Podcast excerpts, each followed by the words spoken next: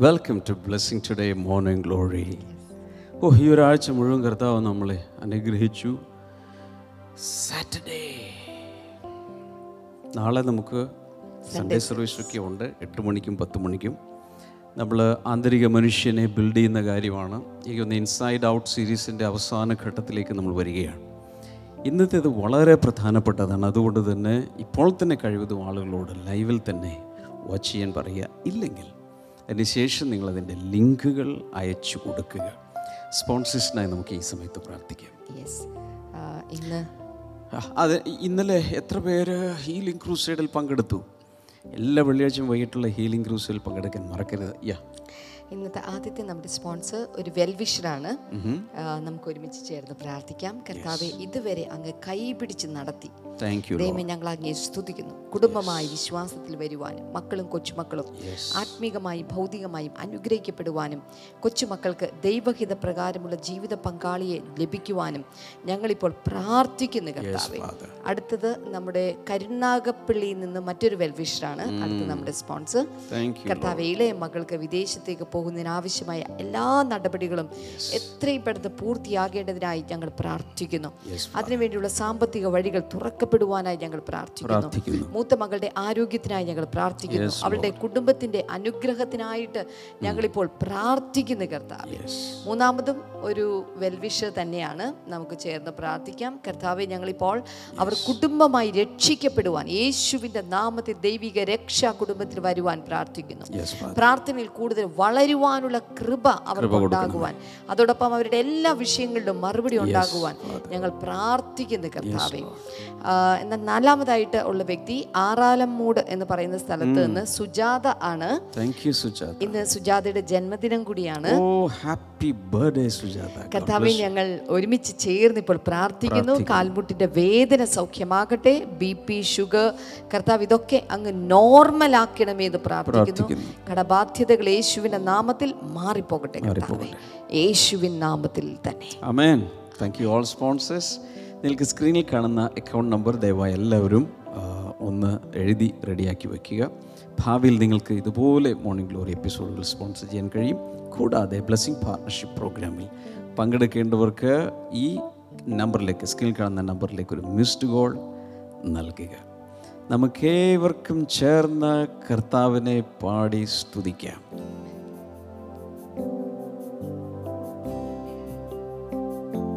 സർവനന്മകൾക്കും സർവദാനങ്ങൾക്കും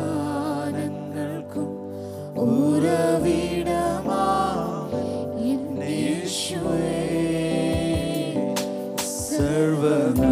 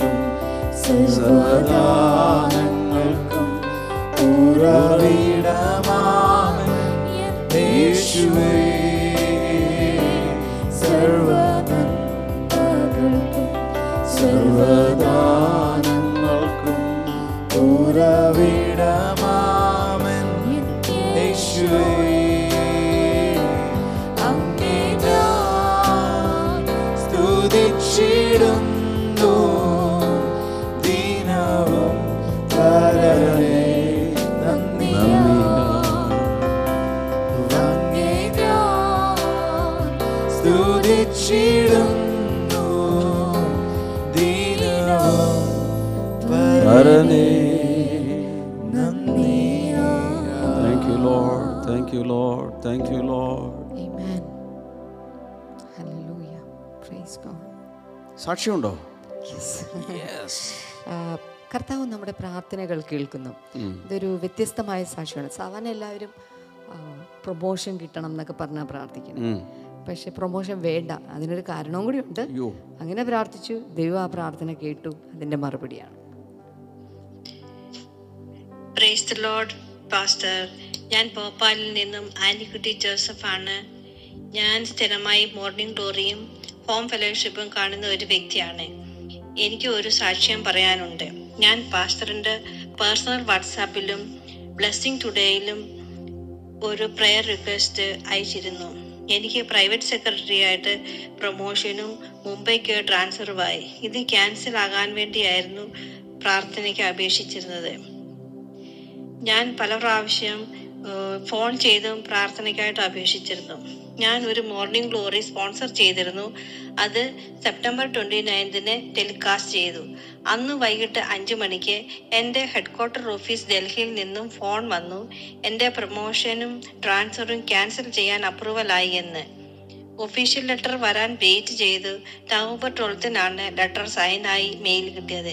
എനിക്ക് വേണ്ടി പ്രവർത്തിച്ച എന്റെ ദൈവത്തിന് കൂടി കൂടി നന്ദി പറയുന്നു. പ്രാർത്ഥിച്ച പാസ്റ്റർ വണ്ടർഫുൾ എല്ലാവർക്കും പ്രൊമോഷന് വേണ്ടിയാണ് എത്രയോ പ്രാർത്ഥനകൾ. ഇത് പ്രൊമോഷൻ വേണ്ട. ട്രാൻസ്ഫർ ഉണ്ടായിരുന്നു. എന്തായാലും കർത്താവ് ആഗ്രഹങ്ങളെ അല്ല അത് വളരെ പ്രയാസമുള്ള ഒരു കാര്യമാണ്. ഗവൺമെന്റ് സെക്ടറിൽ അത്തരത്തിലുള്ള ഒരു കാര്യങ്ങൾ ക്യാൻസലേഷൻ വരിക എന്ന് പറയുന്നത് അതുമായി ചെയ്തല്ലോ. പലരുടെ ആവശ്യങ്ങൾ പലതാണ് നിങ്ങളുടെ ആവശ്യങ്ങൾ എന്താണോ അത് കർത്താവ് അതാണ് ഈ സാക്ഷ്യം കേൾപ്പിച്ചത്. ദൈവം നമ്മുടെ പ്രാർത്ഥനകൾ നമ്മുടെ ആവശ്യം അറിഞ്ഞ് അത്ഭുതങ്ങൾ ചെയ്ത ദൈവമാണ്. ഞാൻ ഞാനൊരു കഥ പറഞ്ഞാലോ? കുഴപ്പമുണ്ടോ? Shall we start with a story ഒരാൾക്ക് നാല് ഭാര്യമാരുണ്ടായിരുന്നു. ക്ഷമ സിസ്റ്റർ എന്നെ നോക്ക്. എന്റെ കാര്യമല്ല പറയുന്നത്. എനിക്ക് ഒന്നേ ഉള്ളൂ. അത് നമ്മളാണ്. അത് ഒരെണ്ണത്തിന് കൊണ്ടുനടക്കുന്ന ബുദ്ധിമുട്ട് വലിയതാണല്ലോ ഈ നാല് നാലെണ്ണം. അത് ഓർത്തിട്ട് ഞാൻ അയ്യോ എന്ന് പറഞ്ഞത്. നാല് ഭാര്യമാരുണ്ടായിരുന്നു. ഈ നാല് ഭാര്യമാരെയൊക്കെ കല്യാണം കഴിച്ചാലുള്ള കുഴപ്പമെന്ന് വെച്ചാൽ എല്ലാവരും ഒരേപോലെ സ്നേഹിക്കാനൊക്കെ ബുദ്ധിമുട്ടാണ്. ഈ മനുഷ്യന് ഏറ്റവും സ്നേഹിച്ചിരുന്നത് നാലാം ഭാര്യയാണ്. എല്ലാം വാങ്ങിക്കൊടുക്കും അണിയിച്ചൊരുക്കും എല്ലാം കെയർ ചെയ്തുകൊണ്ടിരുന്നു. നാലാം ഭാര്യ. മൂന്നാമത്തെ ഭാര്യയെയും ഇഷ്ടമായിരുന്നു. പ്രത്യേകിച്ച് ഫ്രണ്ട്സിന്റെ ഇടയിലും സൊസൈറ്റിയിലൊക്കെ ഇദ്ദേഹം പോകുമ്പോൾ അതിനെയും കൊണ്ടാണ് പോകുന്നത് ഒരു ഷോ കാണിക്കാൻ കൊള്ളാവുന്ന രീതിയിൽ ആയിട്ട് ഈ മൂന്നാം ഭാര്യയെ കൊണ്ടു നടന്നു രണ്ടാമത്തെ ഭാര്യയുടെ കാര്യത്തിൽ രണ്ടാമത്തെ ഭാര്യയുടെ ഗുണമെന്ന് വെച്ചാൽ ഒരാവശ്യം വന്നാൽ ഓടിയത്തെ പ്രത്യേകിച്ച് പുള്ളിക്ക് സുഖമില്ല. അങ്ങനെയൊക്കെ വരുന്ന സമയത്ത് പരിചരിക്കാൻ പറ്റിയതായിരുന്നു രണ്ടാം ഭാര്യ. എന്നാൽ ഏറ്റവും അവസാനത്തെ ഒന്നാം ഭാര്യ പുള്ളിക്ക് തീരെ ഇഷ്ടവുമല്ല. മര്യാദയ്ക്ക് ഭക്ഷണവും കൊടുക്കില്ല. അണിയിച്ചൊരുക്കില്ല നെഗ്ലക്റ്റഡ് ആയിരുന്നു. ഒന്നാം ഭാര്യ. അപ്പോൾ റിവേഴ്സ് ഓർഡറിലാണ് നാലാം ഭാര്യയാണ് ഏറ്റവും ഇഷ്ടം. അങ്ങനെ ഈ മനുഷ്യൻ ജീവിച്ചിരിക്കുക കേൾക്കുന്നുണ്ടോ? എല്ലാവരും രണ്ട് കാതും കൂർപ്പിച്ച് കേൾക്കുക. കാരണം വലിയൊരു കാര്യം ഇതിന് ശേഷം എനിക്ക് പറയാനുണ്ട്. ഇങ്ങനെ ഈ നാല് ഭാര്യയുമായി ഈ മനുഷ്യൻ ജീവിച്ച് ജീവിച്ച് ഒരു ദിവസം അദ്ദേഹം രോഗിയായി കിടപ്പായി മരണം അടുത്തു എന്ന് തനിക്ക് ഏകദേശം ബോധ്യമായി. ഒരു കാര്യം അദ്ദേഹം ഉള്ളിൽ ചിന്തിച്ചു ഏതായാലും നാലെണ്ണം ഉണ്ടല്ലോ. ഞാൻ മരിക്കുമ്പോൾ ഒരെണ്ണത്തെയെങ്കിലും എനിക്ക് കൂടെ കൊണ്ടുപോകണം. അപ്പോൾ ഏറ്റവും ഇഷ്ടമുള്ളത് ആരാ? നാലാമത്തെ. നാലാമത്തേത് നാലാമത്തെ ഭാര്യ ആദ്യം വിളിച്ചു. മോളെ എനിക്ക് നിന്നെയാണ് ഏറ്റവും കൂടുതൽ ഇഷ്ടമെന്ന് അറിയാലോ നീ എന്നോടൊപ്പം വരണം എന്ന് പറഞ്ഞു. അവൾ പറഞ്ഞു നോ വേ എന്ന് പറയല്ല ആൾ പൊക്കളഞ്ഞു. ഏറ്റവും കൂടുതൽ സ്നേഹിച്ചത് ഈ ഭാര്യയാണ്. ആളപ്പം തന്നെ കടന്നു കളഞ്ഞു അദ്ദേഹത്തിന്റെ ഹൃദയത്തിൽ വലിയ വേദനയുണ്ടായി. ഇത്ര ജീവിതകാലം മുഴുവൻ മറ്റുള്ള എല്ലാത്തിനേക്കാൾ ഇവളെ സ്നേഹിച്ചിട്ട് അവൾ കടന്നു കളഞ്ഞല്ലോ മരണക്കിടക്കയിൽ. ഈ രണ്ടാമത്തെ ഭാര്യ എല്ലായിടത്തും ഉള്ളിൽ കൊണ്ടുനടക്കുമായിരുന്നല്ലോ ഇത്തിരി ഇതൊക്കെ കാണിക്കാൻ വേണ്ടിയിട്ട്. പക്ഷേ എന്നും ഇയാൾക്കൊരു സംശയം ഉണ്ടായിരുന്നു. കല്യാ ഈ ഇയാൾ മരിച്ചു കഴിഞ്ഞാൽ ഉടനെ തന്നെ ഇവളെ വേറെ കല്യാണം കഴിച്ച് പോകും എന്നൊരു ചിന്തയുണ്ടായിരുന്നു. അപ്പോൾ രണ്ടാമത്തേനെ വിളിച്ചു. രണ്ടാമത്തെ രണ്ടാമത്തേനെ വിളിച്ചു കഴിഞ്ഞപ്പോഴേക്കും പറഞ്ഞു എനിക്കിപ്പോൾ നിങ്ങളെ കൂടി വരാനൊന്നും പറ്റില്ല. കാരണം ഇവിടെ വളരെ സന്തോഷമായിട്ടും സുഖമായിട്ടൊക്കെ ജീവിക്കുന്ന ജീവിക്കാൻ പറ്റിയ സാഹചര്യങ്ങളൊക്കെ ഉണ്ട്. അതുകൊണ്ട് ഞാൻ പോവാം. അവൾ നേരെ പോയി വേറെ കല്യാണം കഴിച്ചു. എന്ത് പേടിച്ചു അതുപോലെ തന്നെ. ഇനി മൂന്നാമത്തെ ഭാര്യ മൂന്നാമത്തെ ഭാര്യയെ വിളിച്ചിട്ട് ചോദിച്ചു നീ എന്നെ കൂടി വരണം. ഞാൻ പോവുകയാണ് ഞാൻ മരിക്കുമ്പോൾ നീ കൂടെ വരണം. അവൾ പറഞ്ഞു നോവേ വേണമെങ്കിൽ ശവക്കുഴി വരെ വരാം. അതിനപ്പുറത്തേക്ക് എന്നെ കിട്ടില്ല. മൂന്ന് ഭാര്യമാരും ഇതുപോലെ തന്നോട് പെരുമാറി തകർന്നിരിക്കുന്ന സമയത്ത് ഒന്നാം ഭാര്യയുടെ ഒരു ചെറിയ ശബ്ദം. അങ്ങെവിടെ പോയാലും ഞാൻ കൂടെ വരാം. അപ്പോൾ ഈ ഭാര്യ നെഗ്ലക്റ്റഡാണ് ആണ്. പട്ടിണിക്കോലമാണ് കറുത്ത ഈരണ്ട് ഒരു പട്ടിണിക്കോലമായിരിക്കുന്ന ആ ഭാര്യ അയാളോടൊപ്പം പോകാൻ തയ്യാറായി. ഏറ്റവും സ്നേഹിക്കാതിരുന്ന ഭാര്യ കൂടെ പോകാൻ തയ്യാറായി.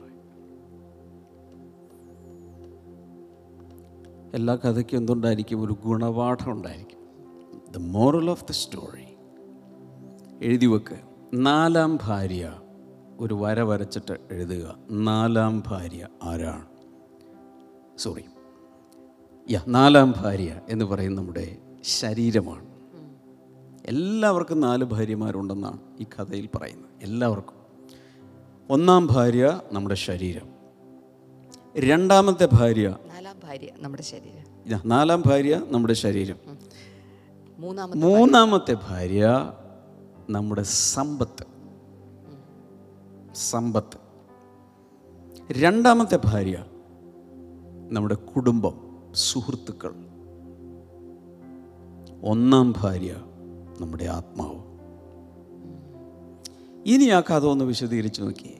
ഒന്നാം ഭാര്യയാണ് ഇയാൾ ഏറ്റവും ഇഷ്ടപ്പെട്ടിരുന്നത്. എന്താണ്? ശരീരം. സോറി നാലാം നാലാം ഭാര്യയാണ് ഏറ്റവും നാലാം ഭാര്യയാണ് ഏറ്റവും ഇഷ്ടപ്പെട്ടിരുന്നത്. എന്താണ്? ശരീരം. അതിനെയാണ് ഇയാൾ ഏറ്റവും അണിയിച്ച് ഒരുക്കി ലിപ്സ്റ്റിക്കൊക്കെ ഇട്ട് എല്ലാം ഇട്ട് നമ്മളും അങ്ങനെയല്ലേ? ഏറ്റവും കൂടുതൽ പ്രാധാന്യം കൊടുക്കുന്നത് നമ്മുടെ ശരീരത്തിനാണ് ശരീരത്തിന് പൗഡറൊക്കെ ഇടിപ്പിച്ച് എല്ലാം റെഡിയാക്കി അണിയിച്ചൊരുക്കി നിർത്തുന്നത് നമ്മൾ ഏറ്റവും ഇഷ്ടപ്പെടുന്നത്. മൂന്നാമത്തെ ഭാര്യ ഏതാണ്? നമ്മുടെ സമ്പത്ത്. സമ്പത്തിന് ഇയാൾക്ക് എന്നും അറിയായിരുന്നു മരിച്ചു കഴിഞ്ഞ് ഇത് എന്നെ വിട്ടു പോകുമ്പോൾ വേറെ ആരെങ്കിലും കല്യാണം കഴിക്കും. അതിന്റെ അർത്ഥം എന്താ? മരിച്ചു കഴിഞ്ഞാൽ നമ്മൾ നമ്മുടെ സമ്പത്ത് മുഴുവൻ വേറൊരാളെ റീമാരി ചെയ്യും. എന്ന് വെച്ചാൽ വേറൊരാളുടെ കൂടെ പോകും. ആർക്കെങ്കിലുമൊക്കെ പോകും. കൂടെ വരില്ല അതാ. ശരീരമോ ശരീരവും കൂടെ വരില്ല. വരാൻ പറ്റില്ല. ഇവിടെ ഇട്ടിട്ട് പോകണം കത്തി വരുന്നുണ്ടോ ബൾബ്? ഇനി രണ്ടാം ഭാര്യ എന്താണ്? ഫാമിലി ആൻഡ് ഫ്രണ്ട്സ് അവരെവിടെ വരെ വരും? എന്നിട്ട് എന്ത് ചെയ്യും? ഒരു പിടി മണ്ണ് അല്പം കുന്തിരിക്ക് അല്പം പുഷ്പങ്ങൾ ശവക്കല്ലറയിലിട്ട് കൊറോണ കാലമായതുകൊണ്ട് ചുംബനം പോലും കിട്ടില്ല കേട്ടോ ചുംബനം പോലും കിട്ടില്ല. കൊറോണയുടെ ശവസംസ്കാര രീതിയാണെങ്കിൽ ആ പ്രോട്ടോകോൾ അനുസരിച്ച് ചുംബനം പോലും കിട്ടില്ല. അവിടെ വരെ വന്നിട്ട് പോകും ചിലർ ലൈവിൽ കാണും. അത്രയേ ഉള്ളൂ. എന്ത്? ഫാമിലി ആൻഡ് ഫ്രണ്ട്സ് അടുത്തതാണ് നമ്മുടെ ആത്മാവ്. ആത്മാവ് മരിച്ചാലും നമ്മളോടൊപ്പം നിത്യതയിലേക്ക് കടക്കും. പക്ഷെ ഇയാൾക്ക് പറ്റിയത് എന്താണ്? ആ ആത്മാവിനെ ഒട്ടും കരുതിയില്ല. ഒട്ടും ശ്രദ്ധിച്ചില്ല. പട്ടിണി കോലമായി കറുത്തിരുണ്ട് വല്ലാതെ നെഗ്ലക്റ്റഡായി കിടന്നു. എന്താ ഞാൻ പറഞ്ഞു വരുന്നത്? ആന്തരിക മനുഷ്യനെ. പണിത് ആരോഗ്യത്തോടെ സൗന്ദര്യത്തോടെ നിർത്തിയില്ലെങ്കിൽ നിത്യതയിൽ കനത്ത നഷ്ടമായിരിക്കും. എന്നാൽ ഇവിടെ കിടക്കേണ്ട ശരീരത്തിന് വേണ്ടി എല്ലാം ഇൻവെസ്റ്റ് ചെയ്ത് അതിന് വേണ്ടിയിട്ടുള്ള സകലവും ആഹാരം കൊടുക്കുന്നു ഷൂ കൊടുക്കുന്നു പാൻസ് കൊടുക്കുന്നു ഷർട്ട് കൊടുക്കുന്നു മോതിരടിക്കുന്നു എല്ലാം ചെയ്ത് ഹെയർ സ്റ്റൈലൊക്കെ റെഡിയാക്കി അത് മാത്രം ഫോക്കസ് ചെയ്ത് സമ്പത്ത് മുഴുവൻ ശരീരത്തിന് വേണ്ടി ഉപയോഗിച്ച് ഉപയോഗിച്ച് വരുമ്പോൾ ഏറ്റവും അവസാനം മരണക്കിടക്കിൽ ഒരു ഞാൻ വരുന്നില്ല. ശരീരയുടെ കബറടക്കത്തിലേക്ക് പോകും. ഹലോ എനിക്ക് നിങ്ങൾക്കും എല്ലാവർക്കും നാല് ഭാര്യമാരുണ്ട്. എന്നേക്കും നമ്മളോട് കൂടി ഇരിക്കുന്നത് ആരായിരിക്കും? നമ്മുടെ ആത്മാവ്. അതുകൊണ്ട് എന്ത് ചെയ്യണം? ഒന്നാം ഭാര്യക്കാണ് ഏറ്റവും കൂടുതൽ ഇമ്പോർട്ടൻസ് കൊടുക്കേണ്ടത്. എന്ന് വെച്ചാൽ ആത്മാവിന്. അതുകൊണ്ടാണ് ഇന്നലേക്ക് നമ്മൾ കണ്ടു. യേശു കഴിഞ്ഞ ദിവസം നമ്മൾ പറഞ്ഞു മിനിഞ്ഞാന്നാണ് തോന്നുന്നു. നശിച്ചു പോകുന്ന ആഹാരത്തിന് വേണ്ടിയിട്ടല്ല നിത്യജീവനിലേക്ക് നിലനിൽക്കുന്ന ആഹാരത്തിന് വേണ്ടി തന്നെ അധ്വാനിപ്പിൻ അത് മനുഷ്യപുത്രൻ നിങ്ങൾക്ക് തരും. നശിച്ചു പോകാത്ത ആഹാരം കഴിച്ച് ആത്മാവ് അനശ്വരമായതുകൊണ്ട് ആത്മാവിനെ അകത്ത് പണിതെടുത്ത് റെഡിയായി നിൽക്കാമെങ്കിൽ മരണത്തിൽ മരണ ദിവസം വരുമ്പോൾ മരണ നിമിഷം വരുമ്പോൾ നമ്മൾക്ക് ഖേദിക്കേണ്ടി വരികയില്ല.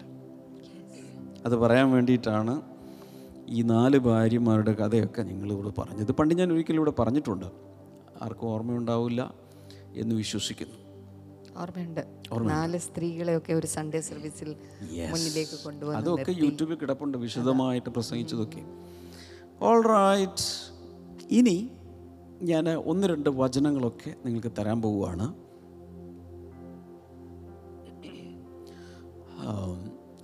സങ്കീർത്തനങ്ങൾ ഇരുപത്തി സങ്കീർത്തനങ്ങൾ ഇരുപത്തിമൂന്ന് അഞ്ച്. Psalm twenty three and verse number five you prepare a table before me in the presence of my enemies you anoint my head with oil my cup overflows എന്റെ ശത്രുക്കൾ കാണുകെ നീ എനിക്ക് വിരുന്നൊരുക്കുന്നു. എന്റെ തലയെ എണ്ണ കൊണ്ട് അഭിഷേകം ചെയ്തു. എന്റെ പാനപാത്രവും നിറഞ്ഞു കവിയുന്നു. അവിടെ ഒരു വിരുന്നൊരുക്കുന്ന കാര്യം പറഞ്ഞിട്ട് ഒരു ബാങ്ക്വറ്റിംഗ് ടേബിൾ അവിടെ നീ you prepare a table before me in the presence of my enemies ശത്രുക്കളുടെ മുൻപാകെ നീ എനിക്ക് വിരുന്നൊരുക്കുന്നു. അവിടെ പറഞ്ഞിരിക്കുന്ന ടേബിൾ. ഇപ്പം നമ്മളിരിക്കുന്ന ഈ ടേബിളിൽ എത്ര പേർക്ക് ഇരിക്കാൻ പറ്റും? നമ്മളിപ്പോൾ രണ്ട് പേരിരുന്നു. ഇനി ഒരു രണ്ട് മൂന്ന് പേരെ കൂടിയൊക്കെ ഇരുത്താമായിരിക്കും. മാക്സിമം മൂന്ന് പേര് നാല് പേര്. ആ നാല് പേര്. അത്രേ ഉള്ളൂ. നാല് പേര് മാക്സിമം സാധാരണ വീടുകളിലൊക്കെ ഉള്ള ഡൈനിങ് ടേബിളിൽ സാധാരണ ആറ് പേര്. എട്ട് പേര്. ചിലപ്പോൾ എട്ട് പേര്. കുറച്ചുകൂടി വലുതാണെങ്കിൽ പത്ത് പേര്. ചിലപ്പോൾ കുറച്ചുകൂടി അപ്പുറം ഇപ്പുറമൊക്കെ കസേര ഇട്ട് കൊടുത്താൽ പന്ത്രണ്ട് പേര്. ഇതൊക്കെയാണ്. പക്ഷേ ഇത് ഒരു കിങ്സ് റോയൽ ടേബിളാണ് ആ റോയൽ ടേബിളിൽ നോർമലി അൻപത് കുറഞ്ഞത് അൻപത് പേര് നൂറ് പേര് വരെയൊക്കെ ഇരിക്കാൻ പറ്റും. അങ്ങനെയുള്ള വലിയൊരു ടേബിളാണ് രാജാവിന്റെ കോർട്ടിലുള്ള പാലസിലുള്ള ബാങ്കറ്റിൻ ടേബിളിൽ ചുറ്റും ഇങ്ങനെ അത്രയും പേർക്ക് ഇരുന്ന് ഭക്ഷിക്കാൻ പറ്റും. ആ റോയൽ ഫുഡാണത് ഭയങ്കരമായ സ്പ്രെഡ്സും അതും ഇതെല്ലാം വെച്ച് ഭയങ്കര ഡെലീഷ്യസ് ആയിട്ടുള്ള.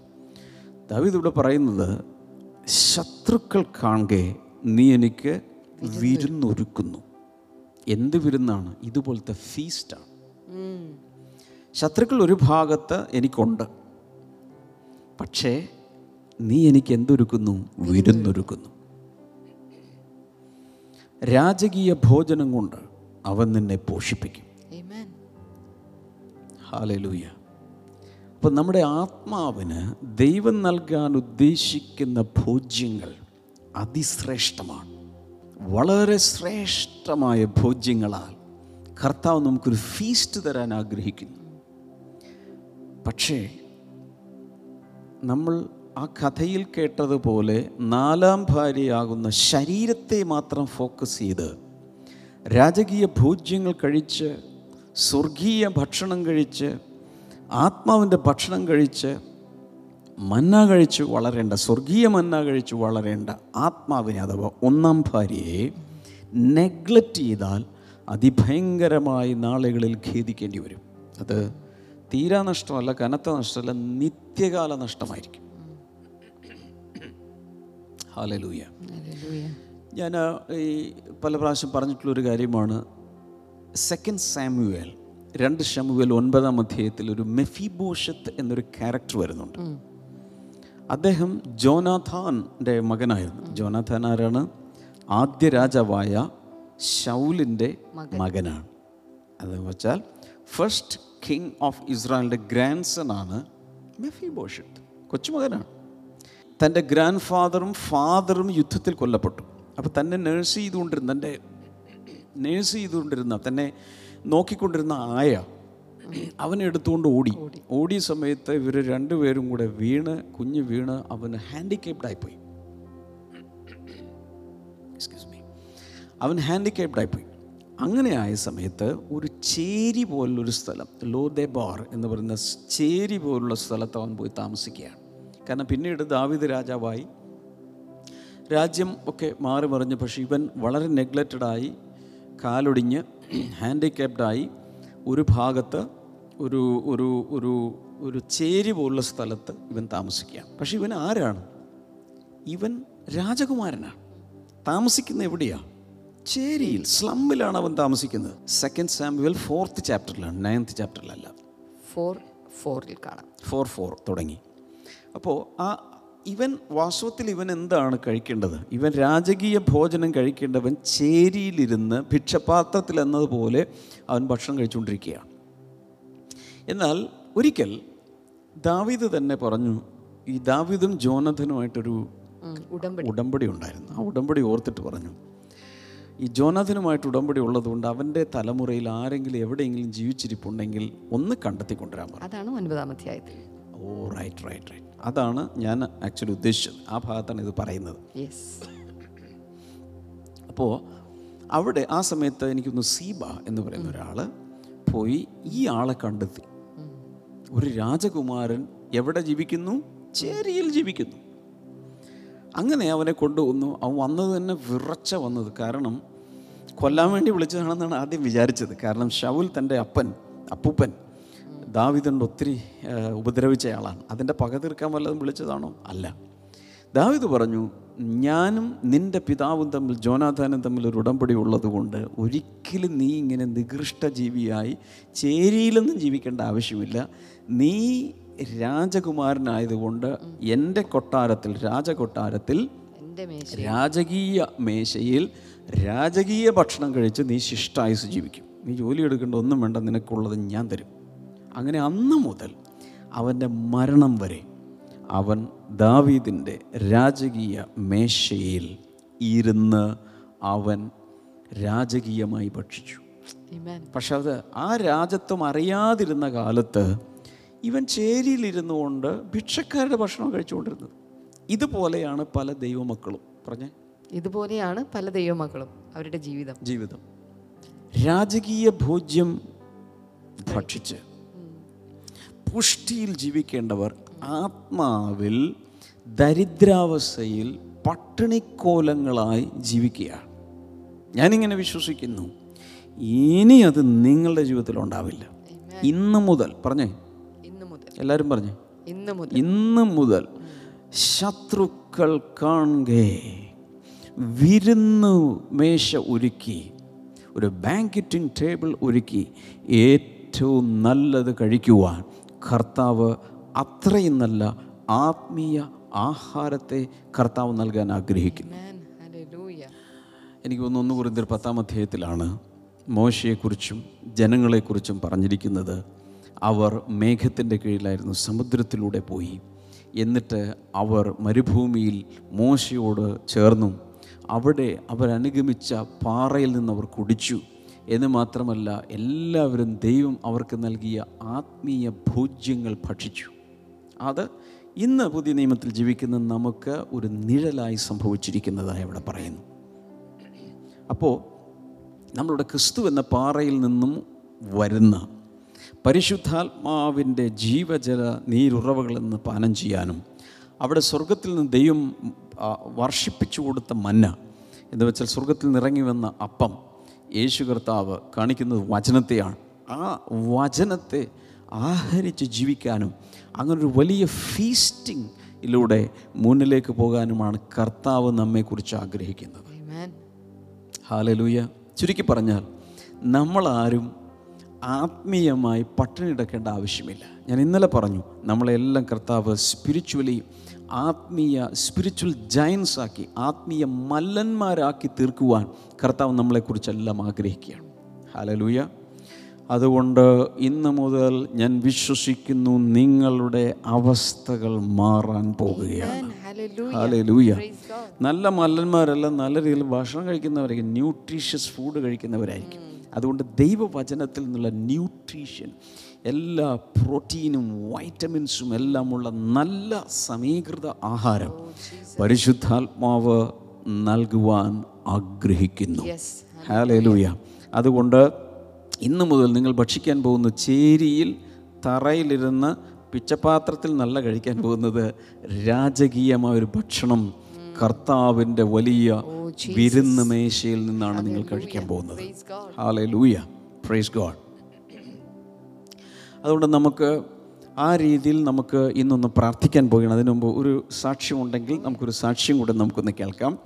അതിരിക്കട്ടെ നിങ്ങളുടെ എല്ലാവരുടെയും ജീവിതത്തിൽ വലിയ സാക്ഷ്യങ്ങളെ കർത്താവ് തരാൻ പോവുക. വാതോരാതെ പറഞ്ഞു തീരാത്തതുപോലുള്ള സാക്ഷ്യങ്ങൾ കർത്താവ് എല്ലാവരുടെയും ജീവിതത്തിൽ തരാൻ പോവുകയാണ്. മാത്രമല്ല നാളെ രാവിലെ എട്ട് മണിക്ക് നമ്മുടെ ഇംഗ്ലീഷ് സർവീസ് ലൈവായി ലോകം മുഴുവൻ എത്തുന്നതാണ്. ഇംഗ്ലീഷ് മനസ്സിലാവുന്ന എല്ലാവരും ഇന്ത്യൻ സമയം എട്ട് മണിക്ക് ബ്ലെസ്സിങ് ടുഡേ യൂട്യൂബ് ചാനലിൽ ലൈവായി അതിൽ പങ്കെടുക്കുക പത്ത് മണിയാവുമ്പോൾ നമുക്ക് ഹാർവസ്റ്റ് ടി വിയിലും യൂട്യൂബിലും ഫേസ്ബുക്കിലും എല്ലാം ബൈലിംഗിൽ ഇംഗ്ലീഷ് മലയാളം സർവീസ് ഉണ്ട്. അതിലും എല്ലാവരും പങ്കെടുക്കുക. സാക്ഷി ഒന്ന് കേട്ടെ. ഈ ഒരു സാക്ഷ്യം മോർണിംഗ് ഗ്ലോറിയുടെ സമയത്ത് ബ്രദർ ഡാമിയൻ ഒരു പ്രത്യേക രോഗവിവരം വിളിച്ചു പറഞ്ഞു. അതിനെ തുടർന്ന് കർത്താവ് കൊടുത്തൊരു സാക്ഷ്യമാണ്. ഓക്കെ ബ്രദർ എന്റെ പേര് ഷൈനി എന്ന് ഞാൻ തൃശ്ശൂർ ജില്ലയിൽ നിന്നാണ് വിളിക്കുന്നത്. ബ്രദർ എനിക്കൊരു അത്ഭുത സാക്ഷ്യം പറയുന്നതിന് വേണ്ടിയാണ് ഞാൻ വിളിച്ചത്. ഇന്നലത്തെ മോർണിംഗ് ഗ്ലോറി ഇൽ ബ്രദറ് ശ്വാസം മുട്ട് ഉള്ള രോഗികൾക്ക് വേണ്ടി പ്രാർത്ഥിച്ചിരുന്നു. എനിക്കൊരു നാല് വർഷത്തോളമായി ശ്വാസം മുട്ട് അനുഭവിക്കുന്ന വ്യക്തിയാണ് ഞാൻ. എനിക്ക് കൊറോണ വന്നതിന് ശേഷം നെഞ്ച് ശ്വാസം എടുക്കുന്നതിന് നെഞ്ചിനൊരു തടസ്സം പോലെയായിരുന്നു. ഓരോ ബ്രീത്ത് എടുക്കുമ്പോഴും നമ്മൾ ശക്തമായിട്ട് മുകളിലേക്ക് വലിച്ചതിന് ശേഷം മാത്രമേ എനിക്ക് ശ്വാസം കിട്ടുകയുള്ളൂ. ആഴ്ചയിൽ മൂവായിരം രൂപ വെച്ചിട്ട് വേണം എനിക്ക് മരുന്ന് മേടിക്കാനായിട്ട്. പക്ഷെ ഇന്നലത്തെ മോർണിംഗ് ഗ്ലോറി കണ്ടപ്പോൾ ഞാൻ ഞാനത് ഇതിനു വേണ്ടി ഞാൻ ഒരിക്കലും പ്രാർത്ഥിച്ചിരുന്നില്ല. ഇന്നലത്തെ മോർണിംഗ് ഗ്ലോറി കണ്ടപ്പോൾ അതിൽ ബ്രദർ പ്രാർത്ഥിച്ചപ്പോൾ പെട്ടെന്ന് ഞാൻ ചിന്തിച്ചു എനിക്ക് വേണ്ടി കൂടെയാണല്ലോ ഈ പ്രാർത്ഥിക്കുന്ന ദൈവമേ എന്ന് വെച്ച് നെഞ്ചിൽ കൈവച്ച് പ്രാർത്ഥിച്ചു. പെട്ടെന്ന് എന്റെ നെഞ്ചിലേക്ക് ഒരു തീ ഇറങ്ങുന്നത് പോലെ തോന്നി. അതിനുശേഷം ഞാൻ ശക്തമായിട്ട് ശ്വാസം ഉള്ളിലേക്ക് വലിച്ചിട്ട് പുറത്തേക്ക് വിട്ടു. അതിനുശേഷം എനിക്ക് ബ്രീത്ത് എടുക്കാനായിട്ട് ഒരു പ്രശ്നവുമില്ല.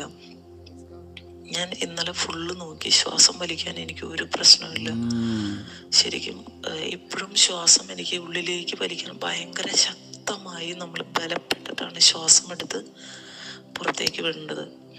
പക്ഷെ ഇന്നലത്തെ മോർണിംഗ് ഗ്ലോറിക്ക് ശേഷം എനിക്ക് ശ്വാസം എടുക്കാൻ ഒരു തടസ്സവുമില്ല. നെഞ്ചിൽ ഒരു കെട്ട് പോലെ ഉണ്ടായിരുന്നു.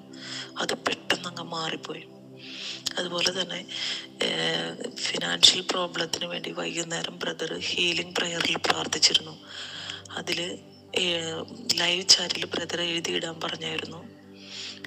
എനിക്ക് എന്റെ ഫിനാൻഷ്യൽ പ്രോബ്ലം എല്ലാം മാറി എന്ന് എഴുതി ഞാൻ അതിൽ എഴുതിയിട്ടു. അത്ഭുതം എന്ന് പറയട്ടെ എനിക്ക് ബാങ്കിൽ കുറച്ച് പൈസ വന്നു. അത് പ്രതീക്ഷിക്കാത്ത വ്യക്തികളാണ് എനിക്ക് ഇട്ട് തന്നത്. എനിക്ക് വേണ്ടി പ്രാർത്ഥിച്ച ബ്രദറിനും വണ്ടർഫുൾ ഞാൻ കേട്ടത് ശരിയാണെങ്കിൽ ആഴ്ചയിൽ മൂവായിരം രൂപയുടെ മരുന്ന് വേണമായിരുന്നു. ഒരു മാസം നാല് മൂന്ന് പന്ത്രണ്ട് പന്ത്രണ്ടായിരം രൂപയുടെ മരുന്ന് വേണമായിരുന്നു. കോവിഡ് വന്നതിന് ശേഷമാണ് അവർക്ക് ഇത്രയും പ്രശ്നമായത്. ഈ കോവിഡ് വന്നതിന് ശേഷം. അല്ല ആ ഗതി പോയിരുന്നെങ്കിൽ ഒരു വർഷം ഒരു ലക്ഷത്തി നാൽപ്പത്തി നാലായിരം രൂപയുടെ മരുന്ന് കഴിക്കണമായി ചിന്തിച്ചു നോക്ക്. കർത്താവ് ഒരു നിമിഷം കൊണ്ട് സൗഖ്യം. പ്രൈസ് ഗോഡ് ഇത് ഞാൻ അറിഞ്ഞിട്ട് പോലും നമ്മൾ പറ പരിശുദ്ധാത്മാവ് ഉള്ളിൽ തന്നത് പറഞ്ഞു പ്രാർത്ഥിച്ചു എന്നതിനപ്പുറത്ത് ഇങ്ങനൊരു ഒരു സഹോദരി ഇത്രയും കഷ്ടം സഹിച്ചിരിക്കുന്നു നമുക്ക് അറിഞ്ഞുകൂടാ കർത്താവിനറിയാം. ഇന്നും ഇതുപോലെ ധാരാളം പൈസ ചികിത്സയ്ക്ക് വേണ്ടി ചെലവഴിച്ച് തകർന്നുകൊണ്ടിരിക്കുന്നവർ ഞാനിന്ന് ഞാൻ ഇന്ന് പ്രാർത്ഥിക്കാൻ പോവുക കർത്താവ് ഇവിടുത്തെ വിശ്വസിക്കുക യേശുവിന്റെ നാമത്തിൽ അങ്ങനെയുള്ളവർ ഇപ്പോൾ സൗഖ്യമാകട്ടെ വിടുതലുണ്ടാകട്ടെ. യേശുവിന്റെ നാമത്തിൽ കർത്താവ് യേശുവിന്റെ നാമത്തിൽ. വലിയ വിടുതൽ കർത്താവ് അങ്ങനെയുള്ളവർക്ക് നൽകുന്നതിനായി നന്ദി പറയുന്നു. താങ്ക് യു ലോഡ് ബ്രോങ്കൽ പ്രോബ്ലംസോ അല്ലാത്ത പ്രോബ്ലംസോ സൗഖ്യമാകട്ടെ. മക്കളില്ലാത്തവർ കർത്താവ് കുഞ്ഞുങ്ങളെ കൊടുത്ത് അനുഗ്രഹിക്കണമേ എന്ന് പ്രാർത്ഥിക്കുന്നു. വിട്ടുമാറാത്ത രോഗങ്ങൾ മാറട്ടെ. മാറട്ടെ വിട്ടുമാറാത്ത കോഫ് ചുമ യേശുവിന്റെ നാമത്തിൽ ബ്രേക്ക് ചവിട്ടി നിർത്തുന്നത് പോലെ അവിടെ നിൽക്കട്ടെ. In the name of Jesus. Hallelujah P C O D ഉള്ള ചില സഹോദരിമാരെ കർത്താവ് ഇപ്പോൾ സൗഖ്യമാക്കിയ in the name of Jesus ഹാർട്ടിന്റെ വാൽവുകൾ ബ്ലോക്ക് ഉള്ളത് യേശുവിന്റെ നാമത്തിൽ അത് തുറന്നു വരട്ടെ. ഇൻ ജീസസ് വെരിക്കോസ് വെയിൻ സൗഖ്യമാകട്ടെ.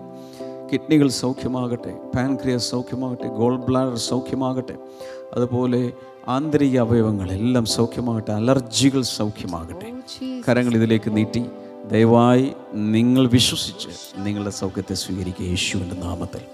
കർത്താവ് നീ അങ്ങനെ അത്ഭുതകരമായ വിടുതൽ ഓരോരുത്തർക്കും നൽകുന്നതിനായി നന്ദി പറയുന്നു. യേശുവിന്റെ നാമത്തിൽ. ആമേൻ. പ്രത്യേകിച്ച് ഓർക്കുക ഇപ്പോൾ തന്നെ ഇത് കഴിഞ്ഞാൽ ഉടൻ തന്നെ ഈ വീഡിയോ അനേകർക്ക് അയച്ചു കൊടുക്കുക. അതിന്റെ നോട്ട്സ് പല ഭാഷകളിലേക്ക് നിങ്ങൾക്കറിയാവുന്ന ഭാഷകളിലേക്ക് ട്രാൻസ്ലേറ്റ് ചെയ്ത് അനേകർക്ക് അനേകരെ നിങ്ങൾ തന്നെ ഈ വചനം പഠിപ്പിച്ചു കൊടുക്കും പറഞ്ഞു കൊടുക്കുക അറിയാവുന്ന പോലെ അങ്ങ് പറയുക. നിങ്ങൾക്കൊരു പ്രാർത്ഥനാ ഗ്രൂപ്പ് സ്റ്റാർട്ട് ചെയ്ത് ഇതൊക്കെ പഠിപ്പിക്കാം. അങ്ങനെ കർത്താവ് എല്ലാവരെയും ധാരാളം അനുഗ്രഹിക്കും നമുക്ക് ചേർന്ന് പാടി ദൈവത്തെ സ്തുതിക്കാം. നിന്നിൽ അഭയം